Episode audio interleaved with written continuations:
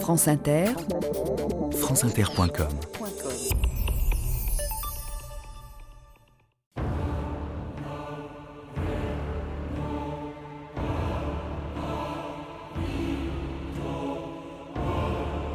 Le masque de fer, si vous saviez ce que c'est, vous verriez que c'est bien peu intéressant.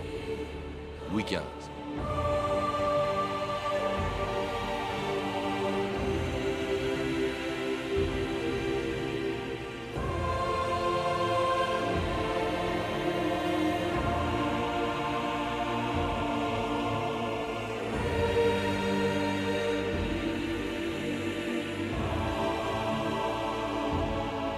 2000 ans d'histoire.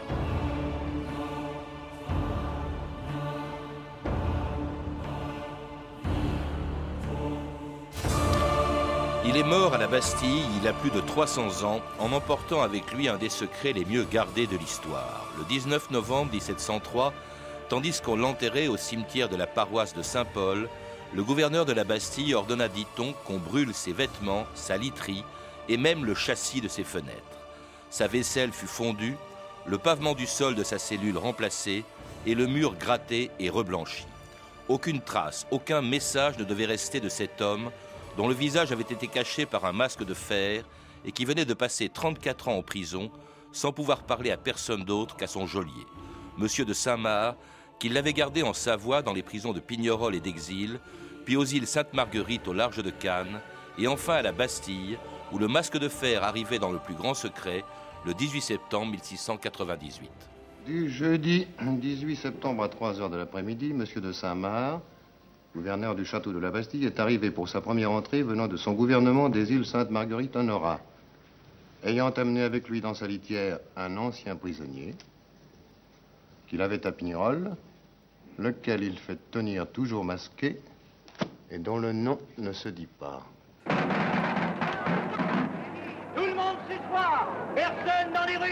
Venez, les portes closes On ne va pas vous voir, ne vous montrez pas À la Révolution, quand les émeutiers s'emparèrent de la Bastille, ils découvrirent dans un registre cette inscription mystérieuse. Prisonnier numéro 6, 4, 3, 8, 9000. L'homme au masque de fer.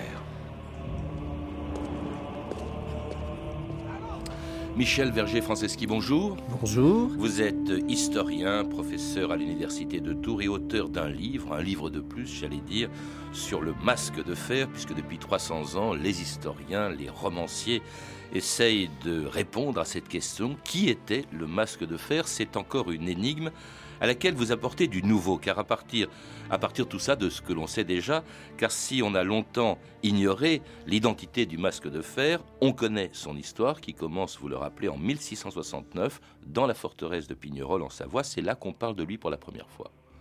Exactement. Donc le masque de fer apparaît entre mi-juillet et fin août 1669. Euh, il est euh, arrêté euh, dans les environs de Calais ou de Dunkerque et il est conduit jusqu'à la frontière de Savoie, c'est-à-dire dans cette forteresse de Pignerol, par un capitaine qui est Monsieur de Vauroy, entouré de trois soldats. Et donc, à partir de cette escorte très modeste, on peut penser qu'il s'agit effectivement d'un personnage tout aussi modeste qui n'a pas droit à une centaine de mousquetaires comme euh, d'autres personnages illustres de la forteresse, euh, Fouquet ou Lauzun dont on parlera tout à l'heure par exemple. Et donc, il arrive en tant que valet, c'est euh, monsieur de Louvois, le marquis de Louvois, qui est le ministre de la guerre à ce moment-là, qui est un homme de 28-29 ans, qui dit d'ailleurs dans une lettre à monsieur de Saint-Mars, ce n'est qu'un valet.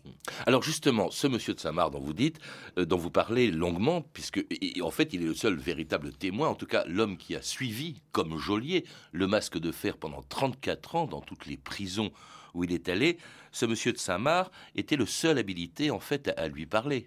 Exactement, monsieur de Saint-Mars est un le officier. seul qu'il connaissait en fait. On a beaucoup finalement de militaires autour de ce masque de fer. Le premier, c'est Louvois. Le second, euh, c'est Monsieur de Saint-Marc, qui est plus âgé que Louvois. C'est un, un, ancien mousquetaire de 43 ans qui a servi avec D'Artagnan et qui va faire carrière pratiquement grâce au masque de fer. Il faut rappeler qui était Louvois quand même. Louvois est le ministre donc de la guerre, c'est aussi l'ancien compagnon de jeu de Louis XIV, c'est un ami d'enfance de Louis XIV, il est très proche du roi, beaucoup plus que Colbert par exemple. Louvois auquel d'ailleurs euh, Monsieur de Saint-Marc euh, écrit en parlant de l'homme que vous savez, l'homme de la tour, pas question hein, de, de, le nommer. Alors euh, Saint-Marc euh, change de prison, mais enfin bon, il est resté quand même le masque de fer à Pignerol de 1669 à 1681. Puis ensuite, il va euh, au, à Exil. Exil, je crois que c'est également en Savoie, il Oui, reste relativement peu de temps. Oui, c'est juste puis- à côté de Pignerol, il va y rester aussi 6 ou 7 ans. Puis aux îles Sainte-Marguerite. Alors là, il arrive donc non pas au château d'If comme on l'a souvent euh, cru, mais il arrive euh, aux îles de Lérins, donc Sainte-Marguerite et Saint-Honorat, où il va avoir une longue incarcération, donc jusqu'en 1698, qui précède donc la Bastille. Oui, la Bastille, donc, où il meurt cinq ans plus tard, le 19 novembre 1703. Et il est mort brusquement. Oui, monsieur le gouverneur. Vous n'avez pas retiré son masque? Oh, non, monsieur le gouverneur. Vous le ferez enterrer au cimetière de l'église Saint-Paul. Vous signerez le registre avec le chirurgien de la Bastille. Sous quel nom doit-on l'inscrire Sous le nom de monsieur de Marchiali, vous ferez brûler tout ce qui a été à son usage. Linge, habits, couvertures, matelas. Vous ferez également regratter et reblanchir les murailles de sa chambre. Ce lundi 19 novembre 1703, le prisonnier inconnu, toujours masqué d'un masque de velours noir, est mort ce jour-là. Et ce prisonnier inconnu, gardé depuis si longtemps, a été enterré le mardi à 4 heures de l'après-midi 20 novembre dans leur cimetière Saint-Paul, notre paroisse. Sur le registre mortuaire, on a donné un nom aussi inconnu.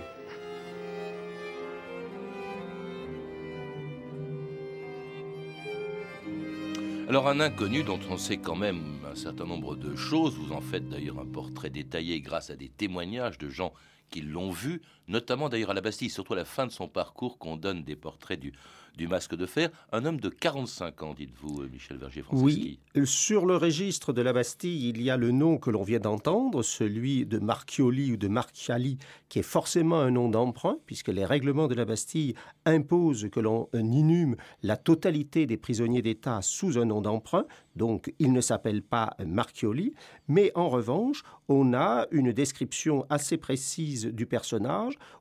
aussi bien grâce au docteur Fresquière, qui est le médecin qui a soigné pendant les huit dernières semaines de sa vie le masque de fer, et qui dit un homme à la peau un peu brune, et cette description à la peau un peu brune correspond également à un autre témoignage, qui est celui d'un écrivain euh, huguenot, qui est monsieur de Renneville, qui a vu dans l'une des salles de la Bastille dans laquelle il se trouvait lui-même le masque de fer, et, qui dit que c'est un homme aux cheveux noirs crépus, sans un seul cheveu euh, blanc, sans un seul euh, cheveu mêlé de blanc, et euh, qui laisse entendre donc qu'il pourrait s'agir d'un homme de couleur. Et d'un homme de 45 ans, ce qui veut dire, si on fait le décompte en revenant en arrière à son arrestation, qu'il aurait été arrêté, emprisonné à Pignerol à l'âge de 11-12 ans. Exactement. Donc il meurt à 45 ans, donc 34 ans auparavant. C'est un adolescent qui arrive inconnu, euh, entouré donc d'un capitaine et de trois soldats euh, à euh, Pignerol, qui est relativement euh, malmené apparemment, qui n'a pas droit à un carrosse, qui n'a pas droit à une escorte, mais que Monsieur de Saint-Mars va tout de même protéger tout au long de sa vie. Et ces 34 années de prison vont être rendues possibles grâce à l'humour quelque part et à la protection de Monsieur de Saint-Marc, qui est un jeune mari lui-même, qui a deux enfants qui naissent à Pignerol et qui va s'occuper de cet enfant, de cet adolescent, avec énormément euh, de, euh, de gentillesse euh, pendant toutes les premières années de l'incarcération. Alors un enfant, un prisonnier, parce qu'il n'est plus un enfant à la fin, portant un masque de fer ou de velours, hein, parce que selon les témoignages, on l'a d'ailleurs entendu dans l'extrait de film tout à l'heure, il portait un masque de velours aussi.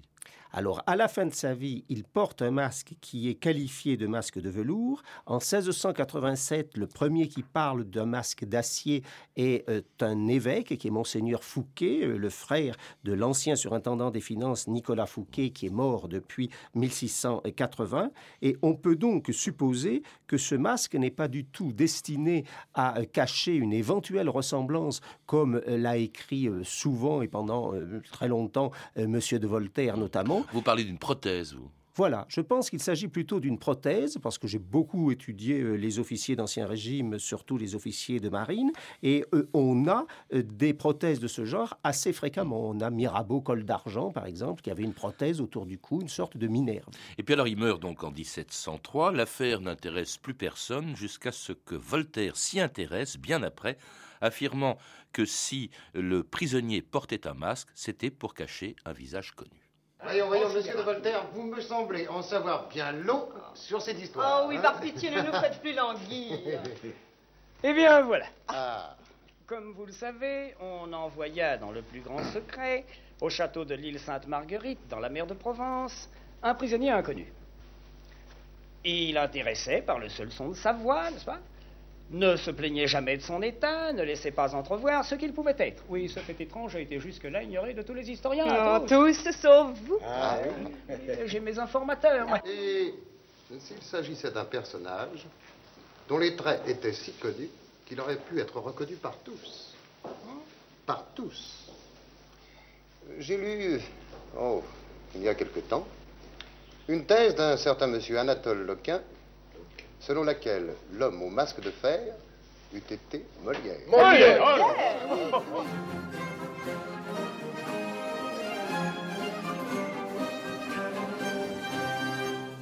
Et eh oui, on a évoqué le nom de Molière, une hypothèse farfelue selon tous les historiens. On se demande pourquoi Molière aurait été enfermé avec un masque pendant des années. Mais alors Voltaire, lui, euh, pense, il laisse traîner le bruit que euh, finalement euh, le masque de fer serait sans doute un fils aîné et adultérin d'Anne d'Autriche, c'est-à-dire de la mère de Louis XIV. Euh, Michel Vageux-Franceschi, ça c'est une hypothèse qui est restée longtemps. Exactement. Voltaire est un merveilleux philosophe et aussi un bon historien, mais qui a essayé de se faire beaucoup de publicité finalement sur le personnage du masque de fer. Et en disant que Louis XIV avait un frère aîné, il ébranlait d'une façon exceptionnelle euh, les lois fondamentales de la couronne et l'ordre de la primogéniture. Il est évident que si Louis XIV avait un frère aîné, Louis XV, arrière-petit-fils de Louis XIV, n'était plus rien. Oui, mais enfin, ce frère aîné aurait été adultérin. En fait, il discrédite, parce qu'il est question aussi d'un fils euh, adultérin d'Anne d'Autriche avec Mazarin. Alors évidemment, au scandale. En fait, on, a le sentiment, à vous lire euh, Michel Verger-Franceschi, qu'il cherche à régler ses comptes avec la monarchie. C'est un ancien embastillé, Voltaire. Et c'est quelqu'un aussi qui s'en prend à l'absolution mais incarné par ce masque de fer, par cette, euh, cet absolutisme de Louis XIV qui l'attaque à travers le, masque de fer, au fond. Exactement. La seule chose de vrai qu'il véhicule jusqu'à Alexandre Dumas, jusqu'à nos jours, c'est que le masque de fer serait un enfant innocent, finalement, qui aurait été euh, enfermé euh, sur ordre royal. Et l'innocence de cet enfant arrivé à Pignerol en 1669, c'est à peu près la seule chose de vrai dont parle Voltaire. En tout cas, à partir de Voltaire, on se met à émettre des quantités d'autres hypothèses. Vous les citez toutes pratiquement, Michel Verger-Franceschi. Alors on, a évoqué le nom de Fouquet, le fameux surintendant du roi, arrêté en 1661, qui est mort d'ailleurs euh, en 1680, je crois, à Pignerol. Qui est pratiquement mort dans les bras presque du masque de fer, qui est effectivement présent, ainsi que le duc de Lauzun en 1680 à Pignerol. On a évoqué, bon, à l'instant, le personnage de Molière qui est sur scène à Paris quatre ans après l'incarcération du masque de fer, donc c'est quelque chose de tout à fait euh, absurde. On a évoqué d'autres personnages et une cinquantaine de mascalisables sont possibles. Oui, ce que vous appelez des mascalisables. Alors maintenant qu'on songe au fait qu'il a disparu en ce temps-là, aucun personnage considérable. C'était donc un homme dont la destinée et le sort avait été jusque-là tenu secret. Monsieur de Vermandois Monsieur de Vermandois, le fils naturel de Louis XIV et de Mademoiselle de la Vallière Oui Il est mort au siège de Courtrai. Sa mort a pu être simulée. Eh oui, mais voyez-vous, madame, ce qui est ennuyeux dans votre hypothèse, n'est-ce pas C'est que cette mort, simulée ou non, euh, se soit produite en 1683, oui, soit plus de quatre ans après que M. de Saint-Marc ait pu prendre en garde notre homme masqué à la forteresse de Pignerol. Moi, je pencherais plutôt pour le duc de Beaufort. Allons, ton le roi des Halles. Justement le duc de Beaufort a si souvent tenu tête au roi et à Mazarin pendant la fronde. Il est mort au siège de Candie en allant défendre les Vénitiens contre les Turcs. Le duc de Beaufort et le masque de fer sont la même personne. Et s'il est mort en effet au siège de Candie, son corps n'a jamais été retrouvé.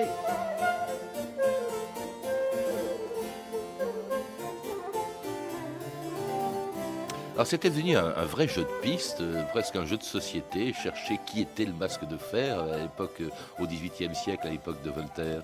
Tout à fait. Et Louis XVI et Marie-Antoinette ont pensé eux aussi, comme on l'entend dans l'extrait précédent, qu'il pouvait s'agir du comte de Vermandois parce que le bruit a beaucoup couru en 1669 que le masque de fer était l'amiral de France. Et donc Marie-Antoinette est allée jusqu'à faire déterrer le comte de Vermandois, amiral de France, fils légitimé de Louis XIV, dans la cathédrale d'Arras, donc jeune homme de 16 ans euh, qui était mort euh, à la guerre, mais euh, ce n'est évidemment pas Vermandois qui est né d'ailleurs en 1667 et qui était un enfant de deux ans lors de l'arrestation du masque de fer. Alors, une hypothèse plus sérieuse, on vient de l'entendre d'ailleurs dans cet extrait, c'est le euh, duc ou le comte de Beaufort. Alors, le comte de Beaufort, on en a beaucoup parlé. Il faut rappeler d'abord qui c'était Michel Verger-Franceschi et pour quelles raisons euh, il a disparu, effectivement. Le, duc de Beaufort est un personnage qui, en 1669, est un personnage considérable. C'est le petit-fils euh, d'Henri IV et de Gabriel d'Estrée,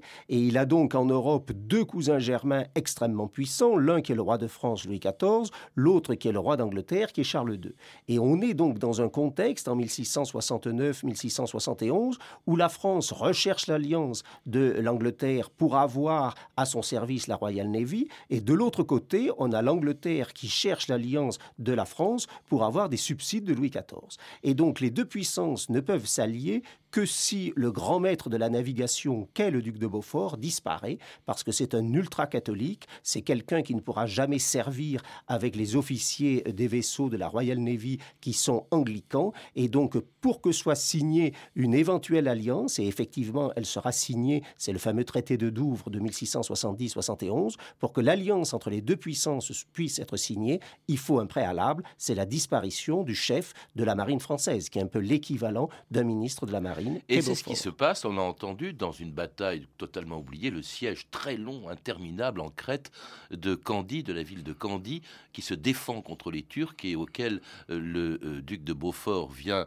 euh, porter secours. Or, il disparaît mystérieusement en 60 Vous sous-entendez quand même, Michel Verger-Franceschi, qu'il aurait été tué par Louis XIV ou sur ordre de Louis XIV Oui, parce que le duc de Beaufort est quelqu'un qui gêne considérablement les relations donc, de la France avec l'Angleterre. Et aussi bien Charles II que Louis XIV ne peuvent que souhaiter la disparition de ce frondeur, de cet agité euh, qui veut absolument entraîner la France dans une politique qui n'est pas la sienne depuis François Ier. Depuis François Ier, la France a signé les capitulations avec le sultan et s'entend bien plutôt avec le monde ottoman. Et euh, le duc de Beaufort veut entraîner la France aux côtés de Venise dans la guerre contre l'ottoman. Et donc le duc de Beaufort part dans cette campagne de Candie en tant que généralissime des armées de l'Église, des armées donc du euh, souverain pontife, et il disparaît d'une façon tellement opportune au matin du 25 juin 1669, c'est-à-dire deux mois avant l'incarcération du masque de fer, que la plupart des contemporains ont dit c'est le duc de Beaufort. Oui, qui aurait été enfermé, en fait, pas assassiné, mais enfermé justement à Pignerol et ensuite avec un masque de fer. Alors ça, ce sont des personnages célèbres, comme aussi la plus extravagante des hypothèses, imaginée en 1790 par l'abbé Soulal, l'hypothèse euh, que euh, le masque de fer aurait été un frère jumeau de Louis XIV, une hypothèse reprise par Alexandre Dumas dans le vicomte de Bragelonne. Je vais maintenant vous révéler un secret que peu de gens partagent et qui a gâché votre vie. Tout a commencé la nuit où notre roi est né. La reine avait mis au monde deux enfants cette nuit-là, et celui que je tenais dans mes bras était le plus jeune des deux. Un autre Il y en a un autre Soudain, le vieux roi découvrit qu'il avait deux héritiers. Il ne voulait pas que le royaume soit déchiré par une querelle de succession, alors il décida pour le bien du pays que l'un des deux devait disparaître. Vous, Philippe. Il ordonna que l'on vous cache votre identité. Mais Louis était monté sur le trône. Il eut peur de vous faire tuer. La légitimité de son pouvoir reposait sur la sanctification du sang royal. Alors, il trouva un autre moyen pour vous faire disparaître. Ouvre la porte. On a un prisonnier. Emmenez-le au troisième sous-sol. Donnez la lettre de cachet au capitaine. Vous vous Pas en prison. Non Et oui, Louis XIV aurait eu un jumeau qui l'aurait fait disparaître. C'est vrai que la loi salique, la loi de succession, ne prévoit pas ce cas-là. Hein. Qui aurait été le roi dans ce cas-là Michel Verger-Franceschi? Ça, c'est une hypothèse tout à fait extraordinaire euh, et qui a beaucoup séduit, évidemment, tellement elle est extravagante. Et évidemment, c'est une hypothèse qui plaît euh, aux masses en général parce que euh, c'est beaucoup plus drôle d'imaginer un frère de drôle, Louis Sauf pour le frère. sauf pour le frère, plutôt qu'un valet inconnu qui arrive à Pignerol en 1669. Mais l'idée de frère, toutefois, elle aussi, toute légende a un fond de vérité. Et lorsque le duc de Beaufort a disparu, donc le 25 juin 1669, dans le monde ottoman, lorsqu'on parle de Beaufort, on ne dit jamais que c'est le cousin germain du roi de France. On Hmm. dit toujours c'est un frère de Sa Majesté très chrétienne, donc un frère de Louis XIV qui commandait l'escadre pontificale. Et donc cette idée de frère vient de là. Alors tous les personnages qu'on a évoqués sont des personnages euh, importants. Euh, mais comme les hypothèses, vous les passez en revue, Michel Verger-Franceschi, ne tiennent pas debout, ne sont pas suffisamment étayées, on se met à quand même à penser à des personnages moins importants, c'est-à-dire des gens dont il n'était pas nécessaire de recouvrir le visage d'un masque de fer. Alors on a parlé d'un espion italien, le comte Mattioli, et puis alors, euh, c'était la- l'hypothèse la, plus récemment évoquée, et d'ailleurs par beaucoup d'historiens, euh, il y a peu de temps, je pense à Jean-Christian Petit-Fils, un valet tout simplement qui s'appelait Eustache d'Angers. Ça, c'est quelqu'un qui a fait à peu près l'unanimité des historiens jusqu'à maintenant. Alors, Eustache d'Angers ou Eustache d'Auger, c'est comme euh, Marchioli en 1703. C'est-à-dire qu'on est enfermé à la Bastille et on ressort de la Bastille une fois décédé, si on est prisonnier d'État, sous un nom euh, d'emprunt. Alors, vous avez des jardiniers qui sont embastillés sous le nom de Pierre Navet, par exemple, ou des pasteurs protestants euh, qui gravent leurs initiales sur une assiette en étain. On va les appeler le graveur ou l'écrivain. Ceux qui chantent des psaumes euh, meurent sous le nom de le chanteur. Et donc, Eustache, c'est un prénom, c'est le prénom qui vient du père de Godefroy de Bouillon, qui est le premier ancêtre illustre, du duc de Beaufort. Et donc, visiblement, le duc de Beaufort avait un domestique auprès de lui, qui peut être un noir, qui peut être un petit euh, Algérien, un petit euh, mort de bougie, ou euh, un noir venu de Guinée ou du Sénégal, parce qu'il y a énormément d'adolescents noirs autour du duc de Beaufort, et donc on les fait baptiser.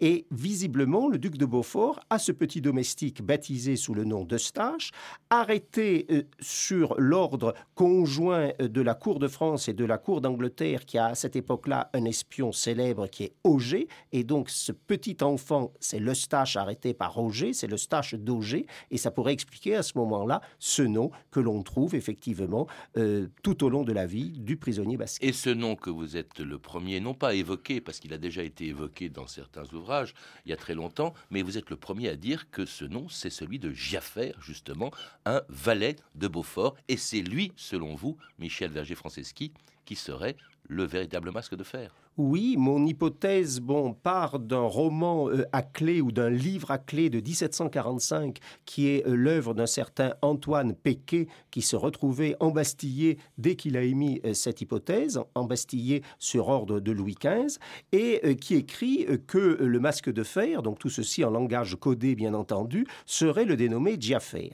Et Giafer serait donc cet enfant, ce petit page, cet adolescent qui était auprès du duc de Beaufort, et euh, ce petit page a vu a vu quelque chose. Et Louvois ne dit jamais que le masque de fer a fait quelque chose. Pendant les 20 premières euh, années de l'incarcération du masque de fer, Louvois, donc le ministre de la Guerre, dit toujours il faut le tenir au secret pour ce qu'il sait, pour ce qu'il a vu, et jamais pour ce qu'il a fait. Ce n'est qu'après la mort de Louvois, lorsque son fils Barbezieux donc lui succède, que l'on va commencer à dire ce que le masque de fer a fait, parce que c'est tellement ancien que le jeune ministre donc n'imagine pas qu'on ait pu enfermer simplement un témoin. Et donc la gentillesse de Monsieur de Saint-Mars à l'égard de ce prisonnier masqué vient de ce que les contemporains savaient que cet enfant devait rester en prison parce qu'il détenait un secret d'État. Et ce secret d'État, on le comprend très bien quand on regarde l'entourage du duc de Beaufort qui, disparaît à Candy avec une jeune maîtresse dans son lit. Cette jeune maîtresse est Louise de Keroual. On la retrouve quelques mois plus tard dans le lit de Charles II euh, d'Angleterre. Elle reste la maîtresse de Charles II pendant une quinzaine d'années et c'est une femme à qui la cour de Londres et la cour de Versailles ont versé des sommes astronomiques pendant toute sa vie. Elle meurt à 85 ans en 1734 et lorsqu'elle soutire de l'argent au contrôleur général des finances, en particulier à M. Desmarais, le neveu de Colbert, elle dit Vous savez pourquoi j'ai besoin de toutes ces sommes à cause de mes relations avec les Arabes. C'est elle qui emploie cette expression. Oui, alors ça veut dire qu'elle était au courant justement de ce secret, de ce Giaffer. Ça explique aussi le fait qu'il est toujours décrit comme quelqu'un à la peau brune, donc ça expliquerait le fait qu'il venait euh, d'Afrique du Nord, valet du duc de Beaufort. Ça n'explique pas quelque chose, Michel Vagé-Franceschi, puisqu'il n'était pas connu. Pourquoi lui faire porter un masque?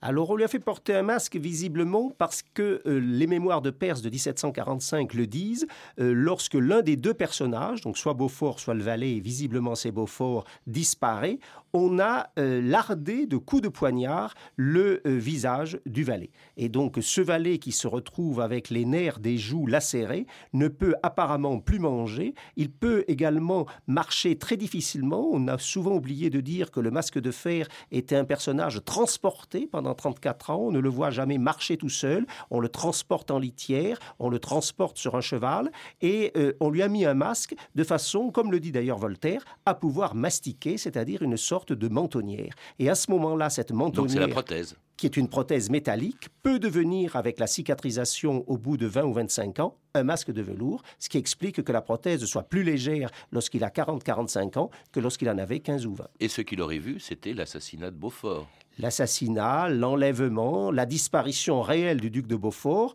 dont Louis XIV a fait célébrer les obsèques avec une rapidité étonnante, alors qu'on ne savait pas du tout si le duc de Beaufort était mort. Et on a célébré les obsèques à Notre-Dame de Paris. Et le jour même des obsèques, le ministre de la Guerre en personne, M. de Louvois, est à Pignerol en visite auprès du masque de fer. Alors ce masque de fer, euh, ce serait Giaffer. Si votre, ce, ce valet de Beaufort, si votre hypothèse est exacte, comment expliquer qu'il ait fallu attendre tant d'années justement pour découvrir son nom parce que euh, Giaffer, finalement, n'est pas un personnage essentiel du tout. Ce dans... que disait Louis XV, hein. si vous saviez ce que c'est, vous verrez que c'est bien peu intéressant. Eh, exactement, ça n'est pas un grand personnage. Euh, et il n'y a d'ailleurs aucun grand personnage qui disparaît en 1669, entre juillet et août 1669, au moment où s'achève la guerre de Candie, qui est une guerre très très longue, qui a commencé en 45, donc 24 ans de guerre entre le monde chrétien et le monde ottoman. Et Louis XIV est évidemment très gêné de ne pas aller aider les Vénitiens ce qui le met mal avec la papauté et avec le roi catholique, avec le roi d'Espagne. Et puis bon, euh, justement, euh, si, on préfère d'autres hypothèses, c'est parce qu'elles sont plus séduisantes. On a cherché des hommes célèbres pensant, comme Voltaire, qu'il fallait cacher leur visage parce qu'ils étaient connus.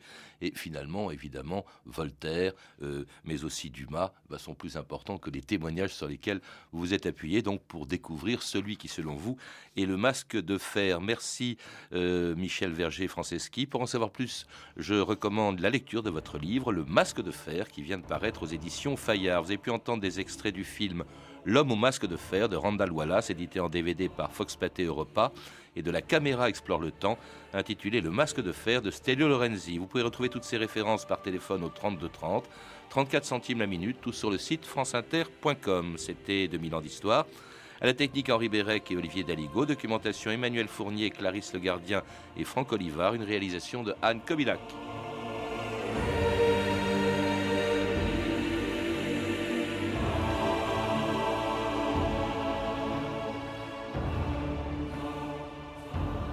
Demain, dans 2000 ans d'histoire, la fin des colonies françaises.